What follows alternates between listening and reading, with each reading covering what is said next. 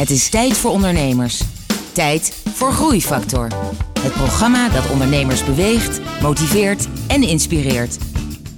Hier is Kees de Jong, groeiondernemer en verbonden aan NL Groeit. Om verder te komen moet je als ondernemer altijd bereid zijn om je kop op het hakblok te leggen. Wat zijn de overeenkomsten tussen succesvol ondernemen en het voltooien van een triathlon? En waarom intrinsieke motivatie de driver is om uiteindelijk het verschil te maken.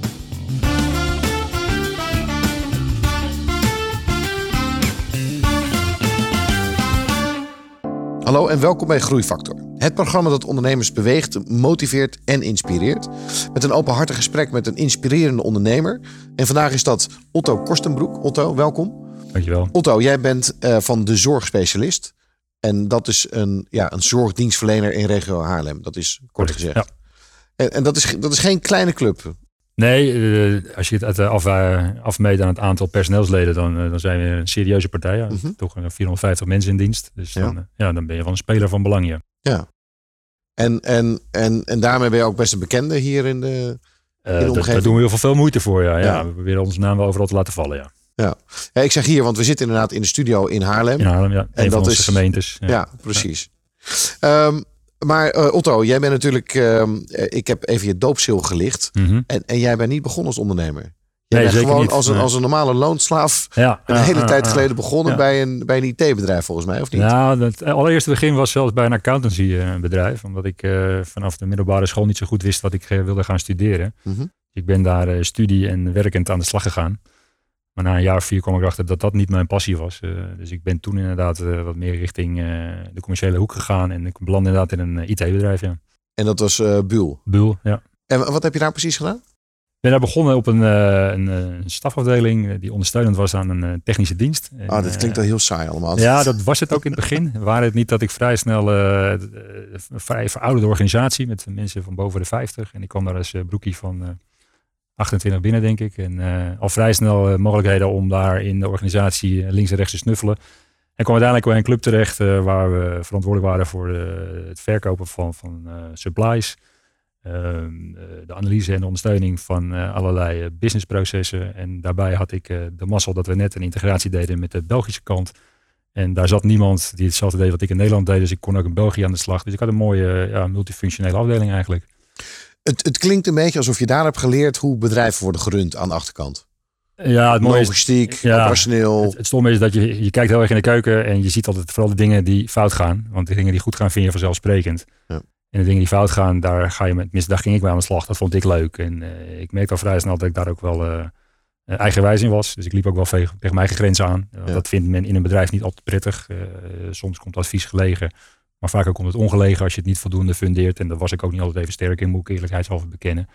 Maar ik merkte niet, wel uh, dat ik niet zo makkelijk aanstuurbaar was, zeg maar. Ja. Dus daar ben je zelf vertrokken of je bent vriendelijk gevraagd om iets anders te zoeken? Ik weet niet. Nee, nee ik, ben, ik ben zelf vertrokken inderdaad. uh, en gelukkig vond ik dat heel vervelend. Dus dat was dan wel weer prettig om het achteraf te horen. Je krijgt altijd pas als je weg gaat horen of ze, uh, of ze je waardeerden of niet. Hè. Dat is werkelijk heel vreemd in organisaties. Ja. Dat was daar niet anders. Dus ik ben inderdaad naar iets anders gegaan waar ik weer een volgende groeistap kon zetten. Ja. En dat was VNU? Nee, daar, zat, uh, er zaten nog twee bedrijven tussen. Uh, en toen werd het VNU inderdaad. En daar heb je een hele tijd gezeten? Ja, daar heb ik een jaar of uh, twaalf gezeten. Ja. En heel kort nog even de indruk bij VNU. Heb je daar, was er ook logistiek, operationeel ja, processen? Dat was, dat is een geweldig bedrijf. Daar heb ik het zo ontzettend veel plezier gehad. Uh, jong, dynamisch. Uh, en het zowel vrouwen als mannen in het bedrijf. En ook in de leidinggevende posities. Ik uh, was dan verantwoordelijk voor het advertentieverkoopproces. En de, mm -hmm. en de plaatsing daarvan. En de opmaak van alle bladen die wij, het was uh, de business unit uh, voor bedrijven. Dus niet uh, de publieksbladen die later naar, de, naar Hoofddorp zijn verhuisd. Mm -hmm. Maar een geweldig bedrijf nog steeds met heel veel plezier denk ik daar aan terug. Ja. En ook in de goede tijd meegemaakt denk ik. Want nu... Beide. ik heb daar de goede advertentietijd meegemaakt in print. vervolgens de enorme opgaande lijn in online media. destijds sites als de Nationale Vacaturebank uh, werden overgenomen. Nou, dat zijn nog steeds grote, grote internetplatforms in Nederland. En uh, ja, ontzettend veel leuke dingen gedaan. Ja. En dat heb je dan kunnen toepassen in eigenlijk de belangrijkste stap. Ja. En dat was in 2007. Ja, klopt. En, ja. en ik wil niet uh, alvast spoiler alert geven, maar je ging werken bij het bedrijf van je vrouw. Nou, het was toen nog niet van haar. zij werd het jaar daarvoor gevraagd om daar directeur te worden Ja klein particulier bedrijf, uh, familiebedrijfje. zij werkte in een grote regionale zorginstelling. En nou, dat vond ze wel interessant om daar zelfstandiger te kunnen zijn, beslissingen te kunnen nemen op eigen initiatief.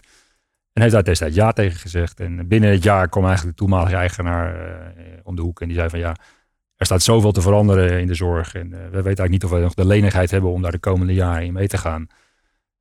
zou jij er zo van uit denken of je bedrijf niet wil overnemen? Nou, dat, uh, daar kwam ze mee thuis met die boodschap. En, uh, dus ik hoorde dat aan. En ja. En zou je dat willen? Ze zei, ja, ik wil het wel, maar ik doe het niet alleen. En, uh, wie heb je daarvoor nodig? Dus ik was nog steeds niet in de veronderstelling dat dat iets voor mij was. Ze zei, nou, ik wil het eigenlijk wel samen doen. Ik, zei, ik heb er geen balverstand van zorg, dus het lijkt me een moeilijk proces. Als we het nou zo kunnen verdelen dat ik alles doe wat met zorg te maken heeft, heeft en jij doet alles wat niet met zorg te maken heeft, misschien een prima portefeuilleverdeling. Facilitair, logistiek, operatie. Automatisering, financiën, PR, noem maar op. Echt het niet zorginhoudelijke gedeelte. En zo hebben we dat afgesproken en zo hebben we het gedaan. En we zijn inderdaad samen ingestapt. Ja. En dit vind ik wel fascinerend, want we hebben nog niet zoveel ondernemers gehad hier uh, op de bank in de studio. Ja. Die praten over inderdaad een, uh, een dubbel huwelijk.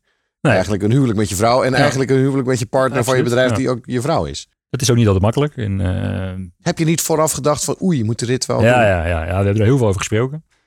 Uh, ook heel veel over nagedacht of het wel handig was. Uh, we hebben ook, ook wel voor onszelf oplossingen van tevoren bedacht. om niet elke dag op elkaar slip te zitten, zeg maar. zo werkt zij één dag in de week vanuit huis. Ik werk één dag van, in de week vanuit huis. Daarbij hebben we allebei een redelijk externe functie. Dus gelukkig zien we elkaar ook niet de hele dag. En als het wel het geval is, dan proberen we elkaar ook wel te ontlopen. Dus, uh, ja. Maar het is met name in vergaderingen waar ook andere belanghebbenden bij zijn, is het wel eens vreemd, want je begrijpt elkaar natuurlijk erg goed. En, uh, ja. Maar we zijn het ook wel vaak met elkaar oneens, dus dat is ook wel weer grappig voor de buitenwereld. Oké. Okay. Ja. Maar, maar ook een aantal praktische problemen, zoals vakanties. Ja. Nou ja, de, we gaan niet meer lang op vakantie. We gaan wel samen op vakantie, maar nooit langer dan twee weken. En, uh, ja. continuïteit staat toch voorop, ja. Dus er zijn wel een aantal dingen veranderd in de loop der jaren. Ja, absoluut. Maar je kwam in een markt die je niet kende, samen, ja. samen met je vrouw. Ja. Wat waren je verwachtingen? Uh, die had ik eigenlijk niet, hoe gek dat ook klinkt. En uh, omdat ik, uh, wat ik vooral heel erg leuk vond, is dingen voor mezelf te kunnen gaan doen waar ik niemand verantwoordingsschuldig bij, bij was, behalve mijn vrouw. En ik kon het ook nog combineren met een, een andere passie van me, dat is sport. Dus ik deed, deed ook nog één dag in de week deed ik, daar mijn invulling aan. Dus ik had daardoor eigenlijk wat meer mogelijkheden dan ik voor die tijd had. Maar nog even terug, je verwachtingen. Je had niet echt verwachtingen? Nee, ik vond het vooral heel fijn en belangrijk om, om uh, mijn eigen keuzes te kunnen maken en mijn eigen regie te kunnen bepalen. En, uh, en ja, het, uiteindelijk gaat het vanzelf. Mijn vrouw is echt uh, gepassioneerd door de zorg. dat doet ze al vanaf haar 19 op heel veel verschillende posities en op verschillende bedrijven. En daar hoefde ik niet zorg, geen zorg over te maken. Daar wist zij zoveel van af. En inmiddels heb ik natuurlijk ook het nodige geleerd. En ik weet en wist ook wel veel van hoe ik wilde sturen. Ja. Ik was uh, mijn laatste jaren, de laatste vijf jaar projectmanager. Dus dan ben je eigenlijk ook al redelijk zelfstandig. Uh, dus daar hebben we heel veel mee gedaan. En we hebben dat bedrijf opgepakt en gewogen en gekeken naar waar willen we naartoe. Dus we hebben een vijfjarenplan gemaakt en daar hebben we invulling aan gegeven, zeg maar. Otto, je gaf aan, in het begin hebben we samen een soort van vijfjarenplan gemaakt. Ja, nou, het was in eerste instantie ook nodig voor de bank. We moesten de, de boel financieren. We hadden zelf geen eigen middelen, dus we hebben 100% financiering uh, en gezocht. Wat had je nodig? Was dat een ton of een miljoen? Nee, of? dat ging boven de miljoen uit. Ja, ja. Okay. Dus, uh, en uh, het is niet een bank die zomaar even roept van dat gaan wij jou geven. Want het, is, het is eigenlijk alleen maar goodwill wat je koopt. Je koopt geen product. Je koopt een dienst met een, met een goodwill label erop. Uh, en tot onze grote verbazing uh, kwamen we in gesprek met een van de banken op basis van datgene wat we moesten schrijven, zeg maar het businessplan en de verwachtingen. En die geloofde in ons. En wij kregen dat gefinancierd. En daar waren we eigenlijk heel verrast over. Want die vroegen ons een beetje. En dit was nog net voor de crisis, hè? Ja, ja het was voor de crisis. Dat ja. is eerlijkheidshalve. Ja. Maar we voelden ons een beetje George en Jimmy zo van. Hè? Je gaat op stappen, je gaat kijken wat je krijgt. En dan krijg je een bank die zegt, nou, ik geloof in jou. Dat was een heel prettig prettig moment. En daar hebben we ook een uh, mooi glas op opengetrokken destijds. Oké, okay, maar je had dus geld. Uh, je hebt die tent uh, kunnen kopen. Je had een vijfjarenplan. Ja. Wat, wat was je plan? Hoe groot wilde je het groot maken of het goed maken? Ja, wat, wat was jullie visie? Volume was niet een overweging, maar wel. het was eigenlijk een, een uur normaal factuur, uurtje factuurtje fabriek. Ja. zonder contracten. Is het eerste wat ik tegen mijn vrouw zei: van, we hebben contracten nodig. We moeten zoals ze mooi heet in het Engels, recurring omzet creëren. Nou, weet je wat, voordat je dat uitlegt, leg even uit voor de leek. Ja. Wat doet een zorgspecialist nou precies? De zorgspecialist is de thuiszorgaanbieder hier in de regio. En thuiszorg is alles, alle zorg die je achter de voordeur kunt, kunt ontvangen. En dat, dat varieert van huishoudelijke ondersteuning, huishoudelijke hulp, dus schoonmaken van je, van je woning, tot aan specialistische verpleegkundige zorg in de laatste levensfase, hospiceachtige zorg. En daarnaast hebben we wel als zorgspecialist een, een vijftal panden, waar we in kleinschalige omgeving ouderen verzorgen die al vaak geconfronteerd worden met dementie. Mhm. en tot hun dood bij ons kunnen blijven wonen. Ja, en, en die 450 mensen, zijn het dan verplegers? Ja, dat wisselt. Er zitten, zitten huishoudelijke hulpen bij, uh, verzorgende uh, verpleegkundigen, case managers voor, voor dementie. Dus echt mensen te ondersteunen bij het ontwikkelen van de ziekte en, en, het adviseren. Ja, het is een heel divers pluimage. Ja. ja. Maar ik heb zo'n gevoel dat het, het succes van jullie ook mede afhankelijk is van het feit dat jij zo'n logistieke, operationele, facilitaire specialist was. Dat jij weet hoe bedrijven werken en weet hoe je processen lean en mean opzet. Speelt zeker mee. Uh, je, daar kijk je, op die manier kijk je naar omdat je per definitie niet anders gewend bent. Dus mhm. eh, zo organiseer je en zo stuur je. Uh, daarnaast is het zo dat, dat we allebei heel erg veel meewerken in de organisaties. Dat zijn de eerste kosten die je bespaart. ik hoorde laatst het mooiste compliment van een van mijn medewerkers zeggen van... ik heb het nooit meegemaakt dat de directie werkt. Nou, dat is wel heel leuk als je dat te horen krijgt. En wij vinden dat vanzelfsprekend, maar dat is het dus kennelijk niet. Uh, dus je ziet ook dat we een hele, en dat is het, een modewoord wellicht, een platte organisatie hebben, maar de lijntjes zijn kort. We hebben weinig overhead. En ik denk dat als ik dat vergelijk met, uh, met collega's in dan landen, dat ik ongeveer de helft van de overhead in mijn, overhead in mijn bedrijf heb zitten ten opzichte van andere partijen. Ja, dus jullie doen het beter slimmer. Werken. En, en jullie werken zelf mee. Ja. Maar, maar, maar jij gaat toch niet naar mensen toe uh, thuis? Nee, dat is niet, daar ben ik niet voor gekwalificeerd, dus ik mag dat niet. Maar wat, ik, ben wel, ik ga wel met de schroevendraaier de, de patchkast in om te kijken als er wat stukjes bij wijze van spreken. Dat, ja. dat, ja. We doen veel zelf. Ja. En ik heb ook wel, dat is wel weer zorggerelateerd. Wij, ik vertel net wat over die huizen, misschien wel een leuk verhaal tussendoor. Uh, daar, ging een, daar gaat een lift nog wel eens uh, buiten werking. En uh, dat gebeurde in, in een weekend. En er zaten bewoners beneden die naar bed moesten. En er was geen enkele mogelijkheid om die lift nog aan de gang te krijgen. We hadden geen flauw idee wat we moesten doen. Ik ben daar naartoe gereden. Ik heb drie oudere dames achter elkaar op mijn nek genomen. Die heb ik naar in bed gebracht. En die vonden dat helemaal geweldig. Maar ja, dat is dus ook onderdeel van de zorgspecialist. Dus dat gebeurt niet zo snel ergens anders, denk ik. We, we staan wel echt heel dicht bij onze cliënten. Ja. ja. In, in de beginfase, hoe groot was het toen? Toen jullie... Uh... Ja, als je het in de personeel uitdrukt, hadden we een mannetje of 50, 60, denk ik. Ja. Dus, dus je bent bijna vertienvoudigd. Uh... Qua personeel zeker, ja. ja. Qua omzet niet, maar qua personeel wel, ja. Ja, maar dat is, dat is wel een enorme uh, groei. En ja. Wat is in jouw visie de belangrijkste oorzaak? Is dat de markt geweest? Is dat hoe jullie het hebben ge nee, georganiseerd? Het is altijd een combinatie van. Uh, kijk, wat helpt is als je contracten hebt. Want dan heb je recht om zorg te mogen leveren. Zo simpel mhm. werkt het. Vervolgens moet je ook afnemers van je zorg creëren. Dus je moet erover nadenken. Waar zitten mijn afnemers en hoe weet ik ze te vinden? Dus je moet aan je naamsbekendheid werken. We doen veel aan onze naamsbekendheid. Uh, je maakt net al het bruggetje naar mijn, mijn hobby uh, sport. sport is bij ons een belangrijke factor. Dat is bijvoorbeeld de reden dat we ook een hardloop-evenement elk jaar organiseren uit onze naam hier in de regio. Nou, daar komen tussen de 1000 en 2000 mensen op af om actief mee te doen. Die nemen weer supporters mee. Dat staat op billboards, dat staat op affiches.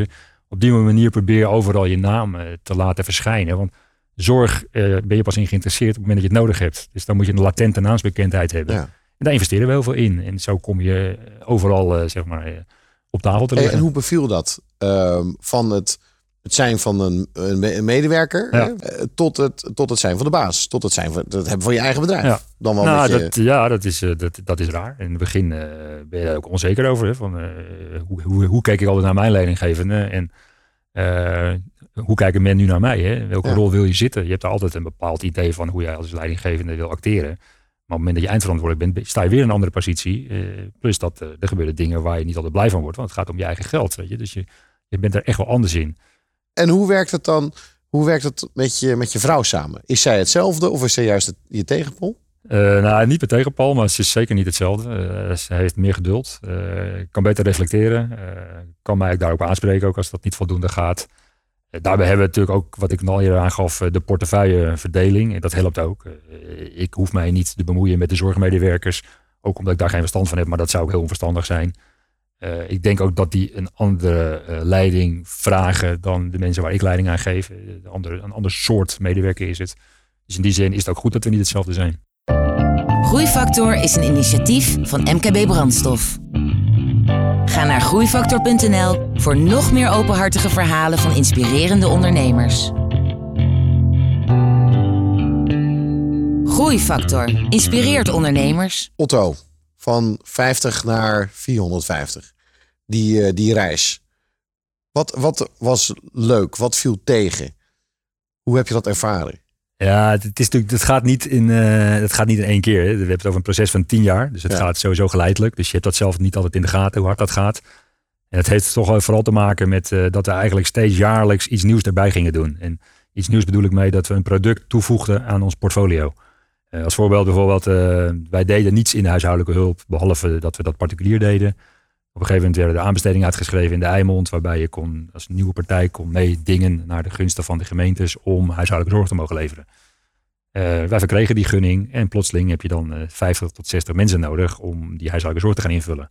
Nou, dan heb je een x aantal maanden de tijd om heel hard personeel te werven. Nou, zo gaat zo'n proces. En dan, dan is dat op korte termijn even heel lastig. Maar op het moment dat je dan weer doorheen bent, dan is het eigenlijk weer heel vanzelfsprekend. En dan groei je daar weer in door. Maar daar zit dan wel een soort ambitie in dat je dat wil, dat je wil groeien. Ja, en dus dat heet ook weer. Het is niet zozeer de ambitie van groeien als wel de strategie dat je bepaalde uh, producten moet kunnen leveren om de rest van je portfolio ook aan de wand te kunnen brengen. Wij zijn heel erg van overtuigd als je in het laagste segment, en dat is huishoudelijke zorg in, in thuiszorg Nederland, als je daar aanwezig bent, dan ben je ook aanwezig op het moment dat de vervolgvraag komt. Ja. En dat is eigenlijk wat, daar zijn we extra goed in. De echte thuiszorg van verpleegkundigen en verzorgenden, dat is onze primaire focus altijd geweest.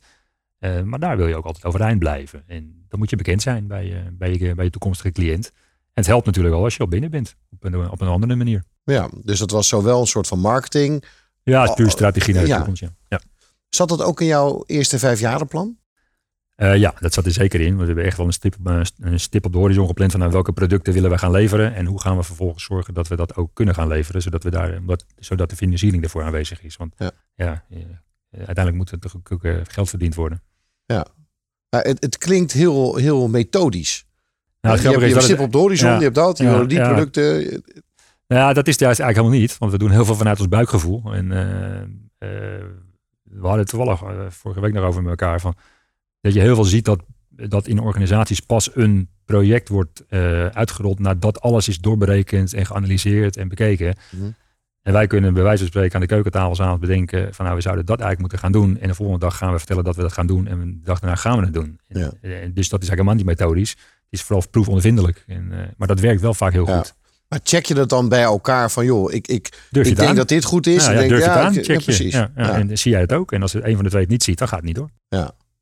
Ja. ja. En, dat, en dan is misschien inderdaad een huwelijk ook wel een heel goed. Uh, ja, het is ook wel gevaarlijk. Hè? Ik kan een rete enthousiast worden van iets bij wijze van spreken. En dan kan mijn vrouw zeggen: Ja, geloof ik helemaal niet in. En dan, nou, daar baal ik dan van. Want ik denk, ja, we moeten het gewoon gaan doen. En, uh, ja, en dan lig je weer op de logeerkamer. ja, weer een nacht. ja. nou, dan ga ik een stukje hardlopen.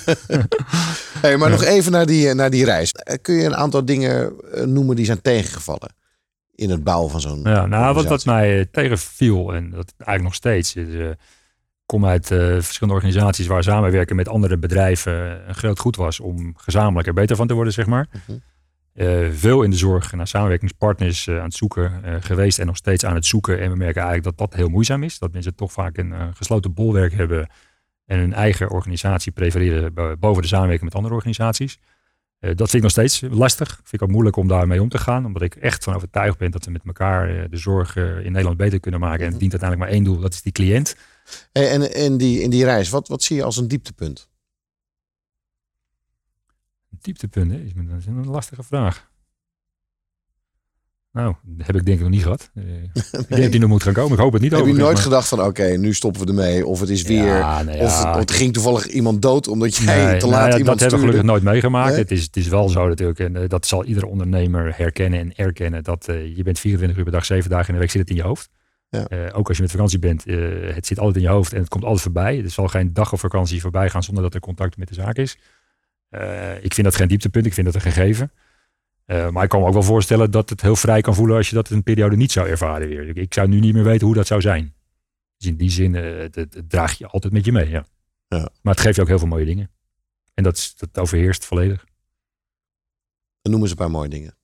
Nou, de vrijheid die ik heb, wat ik al zei, van ik uh, doe veel aan sport en ik sport graag. En als ik nu s morgens vroeg denk ik, ik wil drie uur gaan hardlopen en dan ben ik pas een tien uur op de zaak, dan ga ik drie uur hardlopen. Weet je in een loondienst was, was dat een stuk lastiger. Dan moest ik me dat ja. toch wel komen verantwoorden. En zo zijn er meer van dat soort dingen denkbaar. Uh, ja, het, het, geeft echt een werkelijk gevoel van vrijheid. Ik, ik, ben letterlijk en figuurlijk mijn eigen baas. Laten we nog even op die sporten doorgaan. Want ja. dat is nu een aantal keer teruggekomen. Dus, dus duursporten, ja. triathlons. Doe je dat al lang? Nou, ik ben van huis uit een enthousiast hardloper. Tenminste van huis uit de afgelopen 15 jaar. Veel marathons gelopen over de wereld. 15, zei 15 jaar, ja. ja, ja, ja. Veel marathons gelopen. op veel plekken op de wereld. En op een gegeven moment had ik de behoefte om daar weer wat nieuws aan toe te voegen. En ben ik vorig jaar gestart met de combinatie of fietsen, zwemmen, hardlopen ben alleen geen goede zwemmer. Dus dat was een, dat was een heel traject voor mij. Dus dat, ja, daar zie je dan ook wel weer een beetje dat ondernemerschap in terug. als je dat wil bereiken, moet je er gewoon heel veel energie in stoppen. Nou, dat heb ik ook gedaan. Ik heb een jaar lang op een zwemtraining gezeten. En van bijna verdrinkend tot aan een keurige vier kilometer kunnen borstkrauwelen, ben ik uiteindelijk afgelopen september heb ik de triathlon van, van Barcelona voltooid. Dus, met enige trots. Ja. ja, dat is wel heel indrukwekkend. Ja. Maar eigenlijk indrukwekkender. En je noemde de link naar, ja, zoals een echte ondernemer. Je, het feit dat je dan van je zwakste ding, zeg maar, een zo'n sterke ding maakt. Ja. door een gedisciplineerd proces. Heeft dat veel gelijkenissen met wat jij binnen je bedrijf hebt gedaan? Ja, want je wordt natuurlijk wel, uh, als je voor jezelf terug in de tijd kijkt, wel, wat je stelt met dieptepunten. ik vind dieptepunten, dat, dat moet wel heel diep zijn, wil je daar uh, over spreken. Maar je komt wel een aantal tegenvallers tegen. En uh, ik al schets, ik bemoei me met, zeg maar, veel met de back-office organisatie. automatisering is altijd een kwetsbaar goed. Hoe vaak we daar niet onderuit zijn gegaan. En dat je echt, ik zou met mijn hand in het haar kunnen zitten als die had gehad haren. Maar dat je echt denkt s'avonds van, waar, waar, moeten we nu in godsnaam naartoe? Hè? Nou, al mijn data is, is niet onder controle. Uh, we kunnen niet factureren, we kunnen niet dit, we kunnen niet dit, we kunnen niet plannen. Uh, dat, dan, dan word je wel eens een keer, uh, waar gaat het in godsnaam heen? En in die zin moet je wel door willen bijten. En dan moet je ook niet, niet schromen een nachtje door te gaan, om dat problemen van tafel te krijgen. Ja. Maar het mooie is, dat, dat doe ik niet alleen. En er zijn ook medewerkers die dat doen. En dat vind ik eigenlijk nog veel bijzonderder, want die zijn gewoon bij ons in loondienst. Maar die ze hebben echt hetzelfde commitment. En daar, daar ben ik eigenlijk nog het meest trots op. Ja. ja. Heb je daar een bepaalde techniek voor of methode voor om ze, om ze te boeien en te binden? Nou, ook dat doe je wel vanuit uh, je, je, eigen, eigen ik, zeg maar. Van wat je zelf graag zou willen. We, in de zorg, uh, de CEO is voor elk bedrijf hetzelfde. Dus daar kan je niet in onderscheiden. Uh, maar je kunt wel zorgen dat de secundaire arbeidsvoorwaarden prettig zijn. Ik gaf net al het voorbeeld van, van de loop die we organiseren. Daar mag al ons personeel natuurlijk doet daar graag aan mee. Maar we gaan bijvoorbeeld ook met uh, elk jaar met een grote groep uh, een weekendje weg. En dan uh, zorgen we dat we daar de kinderen meenemen, de, de, de partners meenemen. we zijn nog een heel ouderwets bedrijf met een prachtig kerstpakket voor al het personeel. we nodigen alle medewerkers uit voor een kerstborrel. En daar zijn allerlei activiteiten. Een soort, soort markt is het dan voor ze waar ze aan mee kunnen doen. dus we proberen buiten het reguliere werk om attent te zijn aan ons personeel. Om ze ook wel te laten merken hoe belangrijk ze van voor ons zijn. Hè. We waarderen ze ook daadwerkelijk heel erg. Dus ja. Uh, ja dat, dat, kan je wel zeggen, maar laat het ook op een andere manier blijken. Is het moeilijker of makkelijker met, met zorg uh, mensen werken? Want ik kan me voorstellen dat die meer intrinsiek gemotiveerd zijn, want die willen echt mensen helpen. Ja. Dat is zeker zo. Dus, uh, werkinhoudelijk kun je beter geen betere medewerker vinden. Ongelooflijk betrokken, soms als te betrokken zelfs. Hè, mm de klant boven alles. Maar dat vind ik wel een heel mooi principe, want dat is ook wel het principe van de zorgspecialist. Aan de andere kant, weet je, uh, voor mij is over het algemeen in Nederland een werknemer sowieso wel aardig gemotiveerd. Wij hebben wel een goede arbeidsmoraal met elkaar. Want eh, waar vergelijk je dat mee dan? Nou, kijk het naar mijn vorige banen, waarin ik ook met mensen te maken had die uh, verantwoordelijk zijn, of niet, die in loondienst zijn, zeg maar, voor een bepaald bedrijf. Maar die voelden zich ook hartstikke verantwoordelijk voor het eindproduct. Ja. Ik gaf net al aan dat we, we, moesten bladen maken en bladen moeten met, eh, met deadlines naar, naar drukkerijen.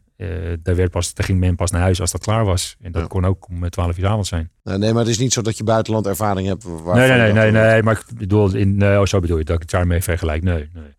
Daar zou ik niks over kunnen zeggen. Hoe, hoe de mentaliteit in buitenland En het krijgen van mensen, is dat nog een uitdaging? Ja. En het wordt een steeds grotere uitdaging. Dat is echt dat is de opgave voor de komende jaren. En waar loop je tegenaan? Ze zijn er niet. Nou, er zijn te weinig mensen opgeleid voor de zorg. En uh, zeker in het hogere segment. Ja. Dus moeten we dan de, de bekende Poolse dus zusters gaan binnenhalen? Ja, als de klanten dat zouden accepteren, dan zouden we dat kunnen doen. Uh, ik merk alleen dat heel veel klanten, zeker in de regio waar wij actief zijn, uh, niet zitten te wachten op de Poolse zuster. Met alle respect voor de Poolse zuster, want ze zal uh, de competenties absoluut hebben, maar de taal vaak niet machtig zijn. En dat vinden mensen niet prettig. als jij ouder bent en kwetsbaar bent, dan wil je dat kennelijk niet. het is niet mijn persoonlijke mening, maar het is wel hetgene wat ik terugkrijg van onze cliënten. Ja. Ja, dus we moeten echt in een de deel van de zorg is natuurlijk ook een stukje sociale zorg. Ook het gesprek ja, en ja, ook het Absoluut. Ja. aanspraken. Ja, en niet alleen of die, of die voeten schoon Men eh, komt in je huis hè, en soms eh, gewoon Ja. de sleutel van de cliënt die, eh, die bij ons is afgegeven. Dus dat is echt wel een inmenging in je privacy. Dus je geeft wel iets weg. zijn. Met andere woorden, als je dus kijkt naar, naar al jullie plannen en wat je verder wil. Want ik neem aan dat je... Je bent met een vijfjaar plan begonnen. Waarschijnlijk een nieuw vijfjaar plan gemaakt. Ja. Ja. Je hebt hier waarschijnlijk We weer vijf kijken, ja, ja, ja. We zijn nu weer aan het, ja, eigenlijk zitten we er middenin op dit moment weer de, de focus eh, te leggen voor de komende periode. Ja. Dit heeft alles te maken met de enorm veranderende wetgeving in de zorg van de afgelopen jaren. Dus eh, dat, dat lijkt nu een klein beetje weer eh, tot stand te komen en tot stilstand te komen. Hoewel we met het nieuwe kabinet dat eigenlijk ook nog niet weten. Dus in die zin eh, voor ons ook een spannende periode. Eh, het is wel zo dat hetgeen wat zich de afgelopen twee, drie jaar is uitgerold, nu een klein beetje zijn, eh, zijn rust heeft gevonden. Dus we hebben weer de tijd om daarover na te denken. Ja. We hebben erg moeten aanpassen aan alles wat er veranderde. En dat gold voor iedereen Ja, in dus deze je moet meer reageren dan. Maar als je dan, als je dan kijkt naar wat je dan wil, hoe zou je het dan willen? Hoe zou je je bedrijf willen maken de komende jaren? Nou, het- ik heb niet een ambitie om, om het groter te maken of om verder te groeien. Ik, wil, eh, ik heb ook niet buiten de regio ambities om iets te zijn. Maar we hebben wel heel graag, eh, wat ik net aangaf, wij hebben een aantal huizen waarin wij zorg leveren voor mensen met dementie. Dat is een hele kwetsbare groep. En ik zou dat heel mooi vinden om dat, eh, dat uit te breiden eh, voor kwetsbare groepen. Dus Mhm. mensen met dementie, wellicht jongeren met een beperking. Eh, om daar een goed, eh, ja, goed dagelijks leven voor te creëren. En En, dat- en waarom wil je dat? Nou, dat heeft een achtergrond eh, wat betreft. eh, ik heb zelf ouders natuurlijk, inmiddels zijn ze overleden. Maar eh, waarvan mijn vader eh, behoorlijk dementerend was op het eind van zijn leven. Gezien dat hij eigenlijk nergens terecht kon. Ik kom zelf uit de zorg en we konden eigenlijk bijna nergens in terecht. Behalve dat we hem 24 uur per dag thuiszorg konden geven. Je, eigenlijk was de man gewoon, had ergens moeten kunnen verblijven met zijn en zijn terminale moment en zijn dementieachtergrond. Ja. Dat bestond gewoon niet. Dat is er niet. Ja, dat, daar, dat soort punten, dat is de ene kant van het verhaal. De andere kant van het verhaal is dat we, we hebben vier kinderen waarvan er eentje verstandelijk beperkt is. En eh, we weten hoeveel zorg dat vraagt. Ja. En we zien ook hoe moeilijk het is voor haar om eh, op de markt te komen, op de arbeidsmarkt te komen. Omdat na haar school is er eigenlijk niks meer. En met haar een eh, groepen vol van dat soort kinderen. En die zien wij dagelijks.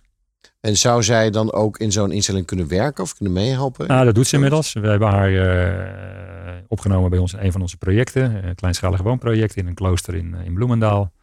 En het ontzettend grappige is dat ze daar binnenkomt met eigenlijk niks kunnen. Want ze komen echt niet verder dan dat stukje praktijkonderwijs. Waar ze weinig tot niks meekrijgen. Inmiddels werkt ze daar drie jaar. En ze is echt van waarde voor die organisatie daar. En, eh, Ja. De cliënten lopen met de weg. Dus vanuit dat perspectief zie ik dat het gewoon kan. We kunnen die kinderen eh, helpen. En als we daar in staat zijn om ook praktische opleidingen te creëren, zodat je die kinderen een, een woon- en een werkplek kunt geven. Eh, dan zijn we denk ik heel, eh, heel eind op dreef met elkaar. Maar waar we net zeiden dat heel veel van die zorgdienstverleners een intrinsieke motivatie hebben, heb jij exact dezelfde intrinsieke motivatie.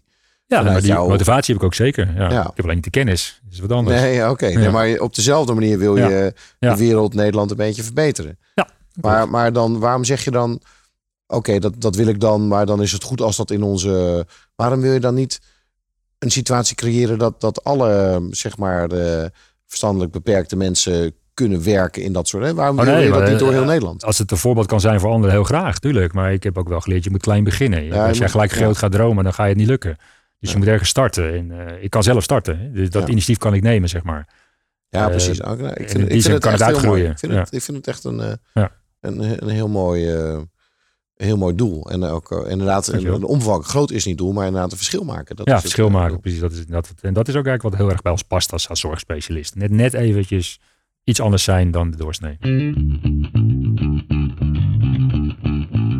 Otto, we lopen een beetje aan het einde van de, eh, van de uitzending. En, en wat ik dan toch nog even met je wil doen, want je hebt nu zeg maar een lange werkervaring en tien jaar ondernemerservaring. Ja. En ik wil eigenlijk toch nog een paar inzichten van jou bundelen. Hè, van wat jij nou hebt geleerd over ondernemen. En over het aansturen van een bedrijf van 50 en het aansturen van een bedrijf van 450. Eh, in combinatie met je, met je vrouw natuurlijk. Ja. Dus, dus zouden we een soort lijstje kunnen maken van inzichten die jij hebt opgedaan, waar andere ondernemers iets aan zouden kunnen hebben? Eh, ja, ongetwijfeld. Denk je dat we aan drie komen? Nou, wellicht. Eh, ik zit even te denken. Ik vind, wat ik wel een mooie vond, die leerde ik ooit bij een van de bedrijven waar ik in loondienst was. Van, je moet altijd bereid zijn je kop op het hakblok te durven leggen. Die snapte ik toen niet zo goed. Maar inmiddels snap ik hem hartstikke goed. Weet je, andere woorden, eh, durf kwetsbaar te zijn en durf je uit te spreken. Eh, want als je dat doet, dan moet je ook weer andere initiatieven. En eh, laat me horen wat je... Laat me weten aan wanneer ben je kwetsbaar geweest dan? Noem eens een voorbeeld. Nou, ik denk in, in zo'n heel aanbestedingsproces waar je nog niet op de hoogte bent van de echte gevraagde skills, zeg maar. Dan stap je redelijk blauw in, zeg maar. En toch moet je in een hele korte tijd moet je, je kunnen profileren. Want men verwacht van jou de specialisatie die je in zo'n aanbesteding inbrengt. Dan ben je heel kwetsbaar. Want je- vanuit kennis reageren is niet zo moeilijk. Nee. Iets wat je zelf nog niet bezit, is wel heel lastig als je daar wel overtuigend in moet zijn. Dan ben je dus kwetsbaar. Oké. En dan moet je dus inderdaad eh, ja, eh, je kop op het hopelijk durven leggen. Je moet erin stappen met overtuiging dat je het ook uiteindelijk kan. En dat je het gaat doen als het zover komt. En durf jezelf kwetsbaar op te stellen. Dat, eh, zijn twee dingen. Ja, Dus de dat zijn overtuiging wel- en je kan het. En, en ja. nou dat vind ik wel eens lastig. Maar dat, eh, voor mij is dat niet... eh, dat is, nou, dat is situationeel. Weet je, dat, eh, Voor mij is dat één, kop op, op het hakblok. En, en, en twee. Nou, je moet durven fouten maken. Als, je geen fout, eh, als jij niet durft fouten te maken, doe je niks. Dus dan blijf je stilstaan. En, eh, eh, ik zei vroeger wel eens eh, tegen mensen voor de gekkigheid: eh, van, joh, eh, het staat een bonus om fout te maken. En dat meen ik ook echt. Want ik heb liever dat je initiatief neemt en dat het uiteindelijk fout blijkt te gaan. En dat je eh, bereid bent om te luisteren naar hoe het beter had gemoeten. Zodat je de volgende keer diezelfde fout niet nog een keer maakt. Maar blijf het initiatief nemen. Want als je nooit initiatief neemt, kom je ook nergens. Dan blijft alles hetzelfde. Ja. Dus in die zin, eh, ja. Maar is dat dan ook iets wat je zegt tegen mensen die, die Ja, bij jullie komen absoluut. werken? Ja, absoluut. En ik, eh, soms komen mensen. Ik vind het, het ergste vind ik als ze fouten maken, ze het niet durven te zeggen. Dat Ja. zou ik vreselijk vinden. Ja. Prima. We gaan, gaan alleen met elkaar uitzoeken van hoe kan je nou voorkomen dat we het nog een keer maken. Als je het nog een keer maakt, ja, dan vind ik het vervelender. Want dan denk ik dat had je al kunnen leren, bij wijze van spreken. Zou dat dan ook eh, zijn een van, jullie, een van jullie kernwaarden? Is dat dan hè, dat je hè, een van de kernwaarden is maak vooral fouten en leer ervan en deel ja, dat ja, kijk, je, uiteindelijk is die kapsel die erboven zit, is natuurlijk die zelfstandigheid, zeg maar. Hè? Van, ieder individu heeft gewoon zijn eigen zelfstandigheid. En dat is zeker Ja. een kernwaarde. Ja. En dan een derde? Ja, nou vraag je wel heel veel van me, zeg. Ja, maar het, ja. het gaat meestal om de derde. En de Nou, het gaat zo, Ja, ja. liggen, liggen zo voorop. Ja, maar het ligt meer hoe je ze inpast in je bedrijf. Misschien eh, kan je het zeggen, eh, de leerpunten hoe het is om met je vrouw eh, samen een bedrijf dat te is- runnen. dat is niet aan te bevelen. Dan, nee. Als ondernemers het overwegen, niet doen. niet doen, niet doen, niet doen. Nu nog Nee, dat heeft voor- en nadelen. Dus eh laat, ik, laat ik het daar maar op houden. Ehm, ik heb eh, gesproken met een enorme eh, bevlogen ondernemer, eh, volgens mij. En, en met name waar we nog even op terugkwamen. dat je dit doet vanuit de intrinsieke motivatie. Dat je ziet wat er, wat er mis is. Of wat, ten eerste hoe het beter kan binnen Ja. de zorg. En ten tweede vanuit je eigen ervaring van ziet wat er mis is. En, en hoe je dat wil verbeteren. Dus daar heb ik enorm veel respect voor. Dankjewel. Ik wil je bedanken voor dit, voor dit interview. Ja, wederzijds. Leuk. En voor de luisteraars, je luistert naar een aflevering van Groeifactor. Graag tot een volgende keer. Groeifactor is een initiatief van MKB Brandstof. Ga naar groeifactor.nl voor nog meer inspirerende verhalen van mede-ondernemers. Groeifactor beweegt ondernemers.